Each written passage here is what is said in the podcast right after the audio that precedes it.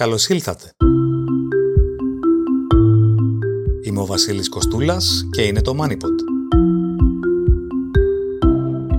Στα επόμενα λεπτά, στο κλίμα των ημερών, θα αναστοχαστείτε γύρω από τους φόρους.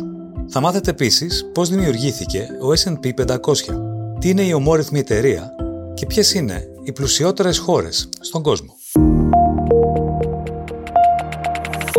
Το εβδομήντα επτά του προγράμματός σας προβλέπετε, προβλέπατε πάντως μέχρι σήμερα, μέχρι χθες όπως λέτε, φορολόγηση των μερισμάτων άνω των πενήντα χιλιάδες ευρώ από πέντε έως δέκα τοις εκατό και προοδευτική εξέλιξη στο δεκαπέντε τοις εκατό. Αυτό το αποσύρεται? Δεν αποσύρεται. Σας είπα ότι είναι, περιλαμβάνεται στο πρόγραμμά μας και χθες ο Αλέξης Τσίπρας όταν ρωτήθηκε γι' αυτό είπε mm. ότι είναι μικρή η απόδοσή του και δεν είναι προτεραιότητα να συζητάμε κάτι τέτοιο. Ναι, αλλά από πόσο θα, πού θα βγουν τα νούμερα, κύριε?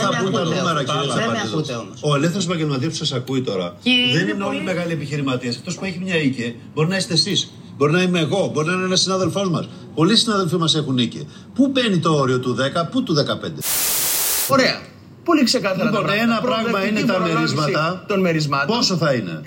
πέντε, δέκα και δεκαπέντε τοις εκατό. Σε τι ποσά, από πού και έως πού? πενήντα, πενήντα με εκατό, εκατό και άνω. Μάλιστα. Δεύτερο ζήτημα. εκατό και άνω θα είναι δέκα ή δεκαπέντε. Τώρα ε, θα, κάνουμε, θα παίξουμε την κολογικιά. Όχι, δεν είναι κολογικιά. Όχι, δεν είναι κολογικιά. Το δεκαπέντε τοις εκατό για έναν επιχειρηματή είναι σημαντικό. δεκαπέντε τοις εκατό από εκατό χιλιάδες και πάνω. Λοιπόν, πρόσεξτε. Και το δεύτερο ζήτημα. Και οι μεγάλες επιχειρήσεις.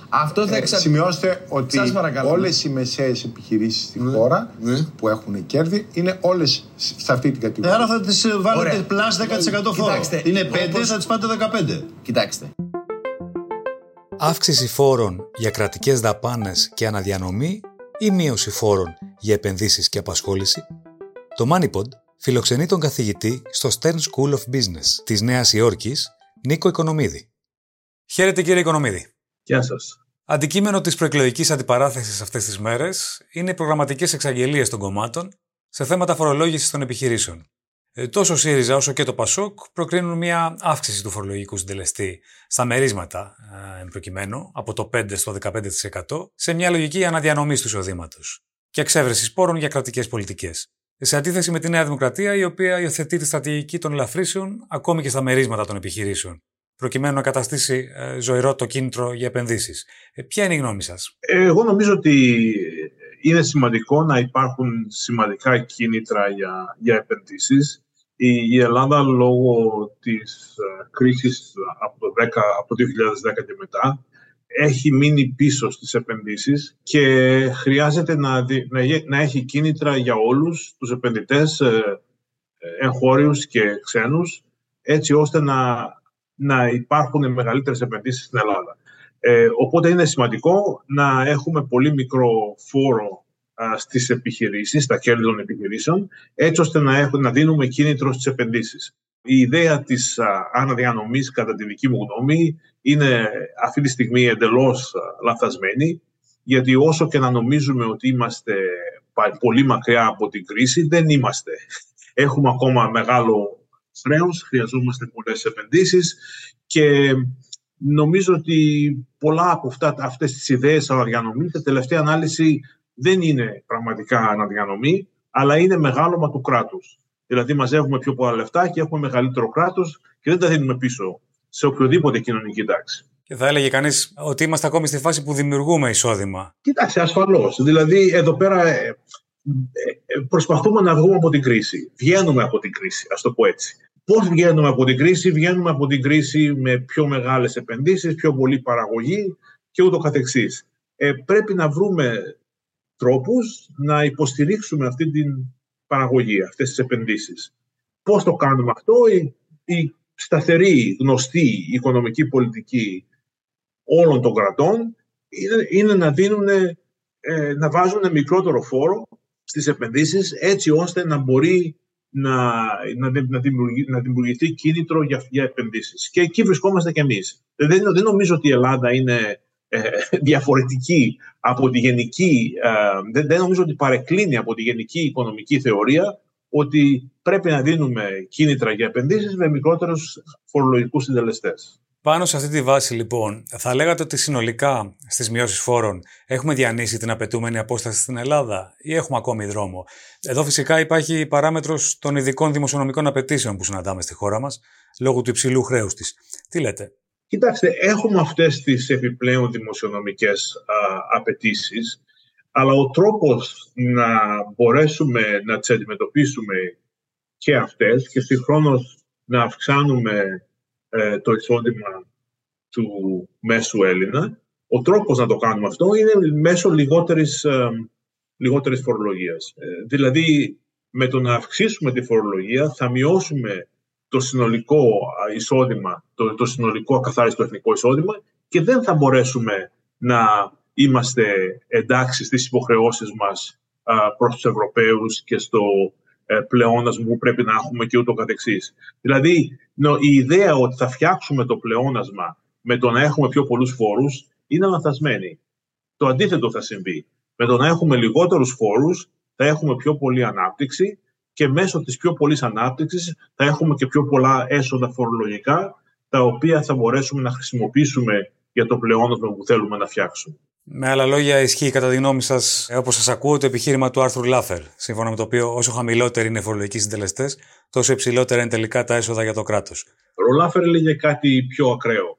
Ε, εγώ λέω ότι μειώνοντας τους φορολογικούς συντελεστές, θα καταφέρουμε να έχουμε μεγαλύτερη ανάπτυξη, να έχουμε μεγαλύτερο εισόδημα και να, μην, και να, και να, έχουμε και, και να καταφέρουμε να, να, να είμαστε εντάξει στις υποχρεώσεις μας προς τους Ευρωπαίους ε, και γενικά το εισόδημα των Ελλήνων να είναι αρκετά μεγαλύτερο. Ε, δεν, δεν, δηλαδή νομίζω ότι ο, ο Λάφερ έλεγε κάτι το πιο ακραίο από αυτό που λέω εγώ. Εγώ λέω κάτι το οποίο είναι... Πώς να το πω στα, στα, στα αμερικανικά, θα το λέγαμε mainstream. Δηλαδή είναι, είναι κάτι το οποίο δέχονται όλοι οι οικονομολόγοι. Και αυτοί που πιστεύουν στο Λάφερ και αυτοί που δεν πιστεύουν στο Λάφερ. Και νομίζω ότι αυτοί οι οποίοι προτείνουν μεγαλύτερους φόρους δεν το έχουν καλοσκεφτεί. Δεν καταλαβαίνουν πραγματικά τι επιπτώσεις θα έχουν, θα έχουν οι μεγαλύτεροι φόροι. Σε αυτή την προεκλογική περίοδο έχουμε ακούσει από στελέχη της αξιωματικής αντιπολίτευσης ακόμη και για αύξηση των ασφαλιστικών εισφορών στους ελεύθερους επαγγελματίες, αν και στη συνέχεια διαψεύστηκε από την κεντρική γραμμή του κόμματος. Ε, με την αφορμή αυτή, ε, τι έχετε να παρατηρήσετε σε σχέση με τις ασφαλιστικές εισφορές στην Ελλάδα, οι οποίες εξ ορισμού μειώνουν το κίνητρο για προσλήψεις και αυξάνουν το κίνητρο για αδήλωτη εργασία, κακά τα ψέματα? Κοίταξε, οι ασφαλιστικές, τα βαρύδια του, του ελληνικού. των ελληνικών επιχειρήσεων, ένα από τα μεγάλα βαρύδια είναι οι ασφαλιστικές εισφορές. Γι' αυτό έχει μεγάλη σημασία που μειώθηκαν τα τελευταία χρόνια, έτσι ώστε να, να μπορούν οι ελληνικές επιχειρήσεις να είναι ανταγωνιστικές. Δηλαδή πρέπει να, να έχουν οι ελληνικές επιχειρήσεις τη δυνατότητα να παράγουν τα αγαθά σε αισθητικά χαμηλές τιμές, έτσι ώστε να μπορούν να τα πουλήσουν ε, σε ανταγωνισμό με εισαγόμενα στην Ελλάδα και να μπορούν και επίσης να τα εξάγουν σε ανταγωνιστικές τιμές. Ε, ήδη οι ελληνικές επιχειρήσεις, λόγω μεγάλων α, α, τιμών στον ηλεκτρισμό και στην τηλεφωνία, ε, έχουν δύο μεγάλα βαρύδια πάνω. Είναι σημαντικό να έχουν λιγότερο α, κόστος ε, εργασίας και ένα από τα κομμάτια του κόστους εργασίας είναι αυτό το, οι ασφαλιστικές εισφορές. Ε, πρέπει λοιπόν να βρούμε τρόπο να μην είναι μεγάλες. Ε, εγώ νομίζω ότι πάλι αυτοί οι οποίοι, τα κόμματα της αντιπολιτεύσεως, τα οποία ήρθαν και είπαν να αυξήσουμε τις ασφαλιστικές εισφορές, κάνουν τεράστιο λάθος. Δεν, είναι, δε, δεν έχουν σκεφτεί τις επιπτώσεις αυτού. Δηλαδή αυτό μπορεί να φαίνεται ωραίο, ε, έτσι, πώς το πω, λαϊκιστικά, αλλά ωραίο δεν νομίζω είναι... να φαίνεται σε κανέναν το συγκεκριμένο, πέρα, πέρα από την εκάστοτε κυβέρνηση που θα συλλέξει αυτά τα χρήματα και θα μπορέσει να κάνει τις πολιτικές της. Νομίζω ότι εκείνο που συμβαίνει στην αντιπολίτευση είναι ότι λένε θα κάνουμε διάφορες μειώσεις και θα χρειαστούμε αυτά τα λεφτά και πού τα βρούμε να, κάνουμε, να μεγαλώσουμε τις ασφαλιστικές εισφορές. Ε, δεν είναι σοβαρό αυτό το πράγμα. Και νομίζω ότι άμα κοιτάξετε τα οικονομικά επιτελεία και τους, και του ΣΥΡΙΖΑ και του ΠΑΣΟΚ, είναι πάρα πολύ αδύναμα. Και τελικά τις, τα, αυτές τις ιδέες, τις οικονομικές ιδέες του ΠΑΣΟΚ και του, και του ΣΥΡΙΖΑ, τις λένε μη οικονομολόγοι, άνθρωποι που δεν τα έχουν σκεφτεί αυτά και πολλές φορές κάνουν και λάθη. Θέλουν, λένε, ξέρω εγώ, μείωση αντί για αύξηση, ή αύξηση αντί για μείωση. Δηλαδή είναι για αυτούς λέξεις. Και νομίζω ότι και το επιτελείο των δύο αυτών κομμάτων δεν είναι βαθύς στους οικονομολόγους, ας το πω έτσι πολύ επίκως. Δεν, δεν, έχουν, δεν έχουν πάγο με αρκετούς οικονομολόγους να, να, να, να, να, που έχουν βγάλει αυτές τις ιδέες να, να, να τις πούνε ξεκάθαρα. Και γι' αυτό νομίζω ότι κάνουν λάθος. Ε, δηλαδή χρειάζεται να έχουμε γενικά χαμηλές, ε, χαμηλούς φορολογικούς συντελεστές ε, στην Ελλάδα. Ε, μία άλλη συζήτηση που διεξάγεται κατά καιρούς, ε, ιδίως στη φάση του υψηλού πληθωρισμού, ε, είναι το δίλημμα της μείωσης των έμεσων φόρων στην κατανάλωση. Εδώ έχουμε από τη μία το επιχείρημα ότι μία αντίστοιχη ενέργεια θα ενίσχυε τα εισοδήματα και θα αύξανε την κατανάλωση, και από την άλλη τον αντίλογο ότι μία μείωση του ΦΠΑ, για παράδειγμα, θα ευνοούσε ακόμη και τα υψηλά εισοδήματα, τα οποία στηρίζουν έτσι τα φορολογικά έσοδα του κράτους. Και επίσης, ένα άλλο αντεπιχείρημα που χρησιμοποιείται είναι ότι μια μείωση του ΦΠΑ θα ευνοούσε περισσότερο τις επιχειρήσεις στην πράξη, οι οποίες δεν θα την περνούσαν ολόκληρες τις τιμές, και λιγότερο τους καταναλωτές. Εσείς πώς τα ακούτε όλα αυτά? Εγώ νομίζω ότι το θέμα του ΦΠΑ είναι, είναι πλεγμένο και δεν είναι εύκολο να πούμε ότι είναι καλή ιδέα Να, να μειωθεί. Δηλαδή αυτή τη στιγμή σε μεγάλο βαθμό το κράτος στηρίζεται στα έσοδά του, τα φορολογικά του έσοδα από το ΦΠΑ. Ε, οπότε αν πούμε να μειωθεί το ΦΠΑ, πρέπει σοβαρά να σκεφτούμε πού θα βρει το κράτος τα υπόλοιπα έσοδα τα οποία έχει. Προφανώς θα υπήρχε μια άλλη λύση στην οποία το κράτος θα μειωνόταν και δεν θα χρειαζόταν τόσο πολλά έξοδα. Δηλαδή, παραδείγματος χάρη, έχουμε, έχουμε κάνει. Κάτι που δεν το συζητάμε τόσο συχνά, η αλήθεια είναι. Ναι, αλλά να το σκεφτούμε αυτό, γιατί όταν μιλάμε για, για φορολογικά έσοδα, πρέπει να δούμε αν τα πραγματικά τα χρειαζόμαστε ή όχι. Δηλαδή, το, έχουμε κάνει μια πάρα πολύ σημαντική α, μεταρρύθμιση, ε, την ψηφιακή μεταρρύθμιση, η οποία έκανε πολλές, α, πολλές δουλειές που έχουν να κάνουν με συναλλαγές με το δημόσιο, τον, του κόσμου, με το δημόσιο, τις έκανε πολύ πιο απλές και ψηφιακές. Αυτές οι δουλειές γινόντουσαν από υπαλλήλους. Εκατοντάδες χιλιάδες υπαλλήλους του δημόσιου. Τι έγιναν αυτοί οι υπάλληλοι? Δηλαδή, το, μειώθηκε το δημόσιο επειδή η δουλειά, η ΑΒΓ δουλειά γίνεται ψηφιακά και όχι μέσω των υπαλλήλων? Μειώθηκε το δημόσιο? Δεν νομίζω. Οπότε υπάρχει περιθώριο να μειωθεί το δημόσιο σημαντικά και από αυτή τη μείωση να μην χρειαζόμαστε τόσο μεγάλο ΦΠΑ. Είναι μια ερώτηση όταν... την οποία τυχαίνει να την έχω κάνει στον κύριο Πιερακάκη σε ένα συνέδριο, και η απάντησή του ήταν ότι αυτό είναι το επόμενο βήμα. Ότι από εδώ και πέρα θα δούμε τι σημαίνουν όλα αυτά για τη λειτουργία του κράτους και τι εξοικονομήσεις μπορούμε να κάνουμε. Ασφαλώς. Εγώ νομίζω ότι αυτό το θέμα είναι τόσο σημαντικό που δεν είναι στο χέρι του κυρίου Πιερακάκη μόνο σαν, σαν υπουργού. Είναι θέμα του πρωθυπουργού, ας το πω έτσι. Είναι, είναι θέμα μιας σημαντικής γραμμής ότι θέλουμε το κράτος να είναι μικρότερο και μπορούμε.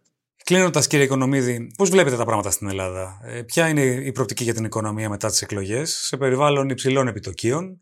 Υπάρχουν φόβοι και για ύφεση στις ΗΠΑ ε, αρχικά, δεν ξέρω σε ποιο βαθμό τους εστερνίζεστε. Ε, εμείς περιμένουμε την επενδυτική βαθμίδα μετά τις εκλογές.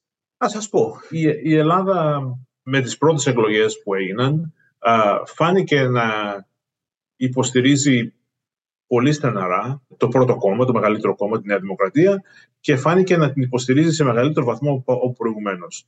Και σε μεγάλο βαθμό φάνηκε να ενστερνίζεται το πρόγραμμα το οποίο εφάρμοσε η Νέα Δημοκρατία και το οποίο λέει ότι θα εφαρμόσει στην επόμενη τετραετία αν εκλεγεί.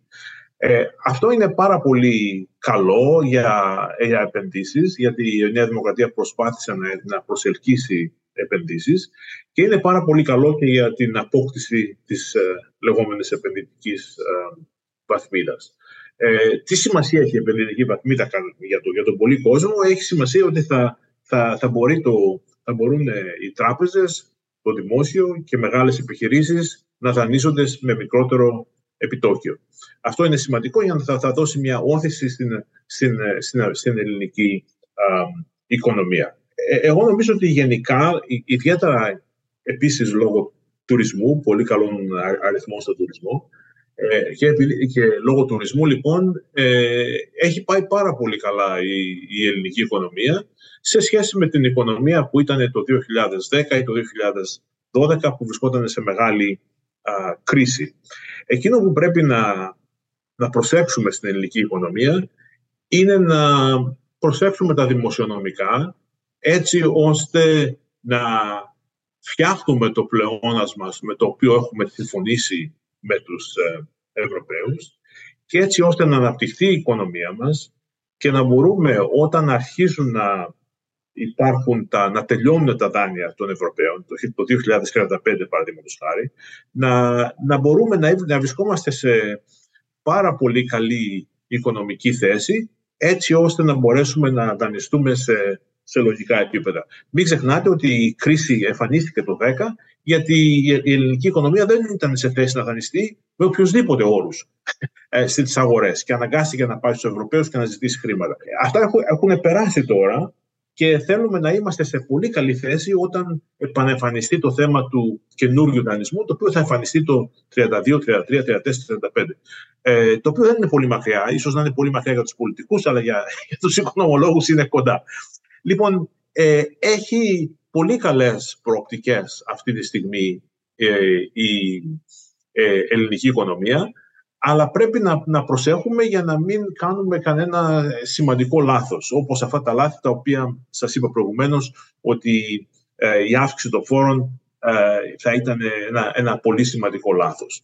Εκείνο που βλέπω μπροστά μας είναι ότι θα μπορούσαμε να κάνουμε αλλαγές ε, στη δικαιοσύνη, που δεν χρειάζονται χρήματα, είναι απλώς θέμα διοικητικό κατά μεγάλο βαθμό, έτσι ώστε να βγαίνουν οι αποφάσεις σε λογικό βαθμό και να μην έχουμε το πράγμα να, να περνάνε χρόνια και χρόνια και χρόνια και να απαλλάσσονται με βουλεύματα και να απαλλάσσονται με, ή να, να, να, να, να υπάρχουν, να, υπάρχουν κρεμότητες οι οποίες κρατάνε εικοσαετία κτλ. Δηλαδή αυτά τα πράγματα είναι τρελά για μια, για μια ευρωπαϊκή χώρα και πρέπει να τα ξεπεράσουμε. Δεν είναι δύσκολο να γίνουν και ελπίζω εάν η κυβέρνηση επανεκλεγεί, στη νέα τετραετία να τα προσέξει αυτά.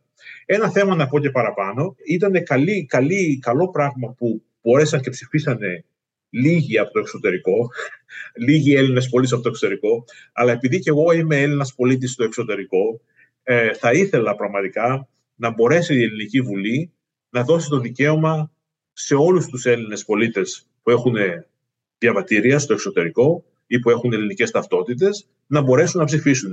Και να μια ενδιαφέρουσα επιλογή για τον κύριο Πιερακάκη, εάν έχει, ή, τον, ή τον άνθρωπο που θα έχει αυτή την ευθύνη, να το φτιάξει ηλεκτρονικά. Έτσι να μπορέσουμε να ψηφίσουμε από το εξωτερικό ηλεκτρονικά, αντί να, να τρέχουμε στα προξενία κτλ. Και, και προφανώς πρέπει να μην αποκλειστούν οι πιο πολλοί. Γιατί έτσι όπως έχει συμβεί μέχρι στιγμής, με, αυτές τις, με, αυτούς τους, με τον νόμο ο οποίος ζητάει αφημί και παραμονή δύο από τα τελευταία τριάντα πέντε χρόνια κτλ. Έχουν αποκλειστεί ενενήντα εννέα τοις εκατό των ομογενών με ελληνικά διαβατήρια από την Αμερική. Δηλαδή, μπορεί να μην αποκλείστηκαν αυτοί που έχουν πάει στην Ευρώπη, γιατί πήγαν τελευταία, αλλά αυτοί, επειδή στην Αμερική δεν υπάρχει πολλή μετανάστευση τα τελευταία χρόνια, έχουν αποκλειστεί μεγάλα, πολύ μεγάλα ποσοστά από τη διαδικασία. Και θα ήθελα όλοι να μπορούν, τουλάχιστον να μπορούν να ψηφίσουν. Δεν είμαστε βέβαιοι ότι θα ψηφίσουν ή όχι, αλλά θα ήταν, θα ήταν πάρα πολύ χρήσιμο. Και ελπίζω ε, το, το επόμενο κοινοβούλιο να, να έχει αρκετές ψήφους, έτσι ώστε να περάσει τις διακόσιες και να δώσει αυτό το δικαίωμα σε όλους τους Έλληνες του εξωτερικού που έχουν διαβατήριο. Το ελπίζουμε όλοι. Πεδίων δόξης λαμπρών σε μια σειρά από ζητήματα. Κύριε Οικονομίδη, ευχαριστώ πολύ. Και εγώ σας ευχαριστώ. Γεια σας. Ιστορία. Ο ες εντ πι πεντακόσια, συντομογραφία για τον Standard εντ Poor's πεντακόσια, εισήχθη το χίλια εννιακόσια πενήντα επτά, προκειμένου να παρακολουθήσει την αξία πεντακοσίων εταιριών που έχουν τις μετοχές τους εισηγμένες στο χρηματιστήριο της Νέας Υόρκης και στο Nasdaq. Η συλλογή των μετοχών που απαρτίζουν το σημαντικό αυτόν χρηματιστηριακό δείκτη σχεδιάστηκε με τρόπο που αντιπροσωπεύει τη βασική σύνθεση της οικονομίας στις Ηνωμένες Πολιτείες. Η αξία του παρακολουθείται στενά από τους επενδυτές και εμέσως αντικατοπτρίζει την υγεία της αμερικανικής οικονομίας.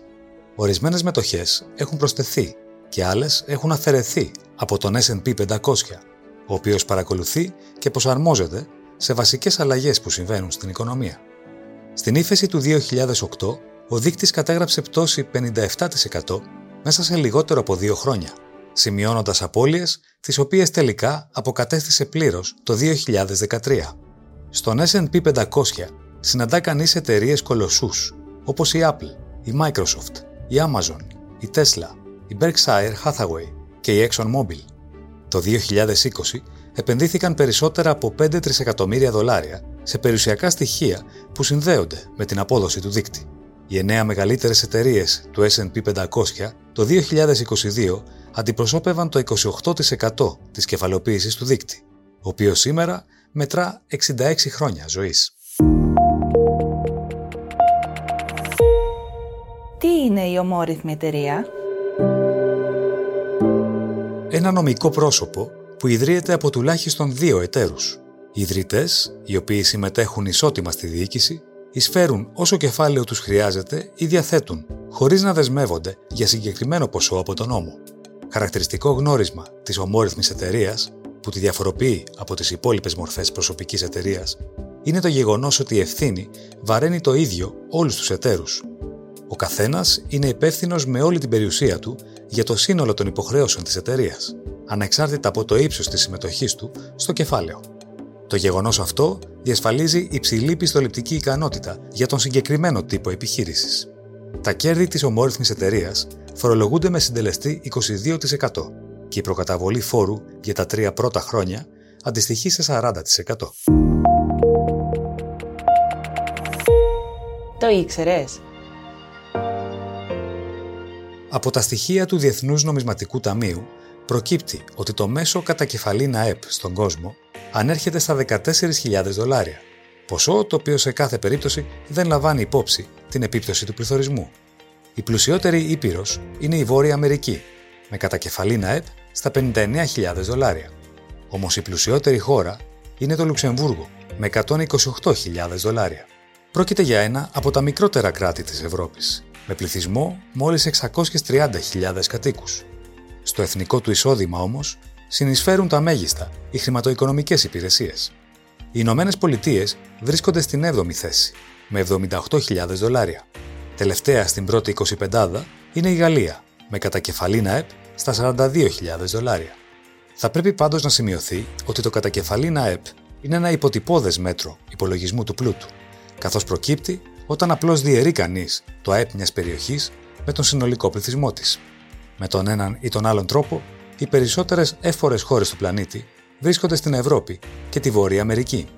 Όπως τα περίμενε κανείς, στην Αφρική εντοπίζει κανείς τις είκοσι τρεις από τις είκοσι πέντε φτωχότερες χώρες του πλανήτη, με κατακεφαλήν ΑΕΠ στα δύο χιλιάδες τριακόσια δολάρια.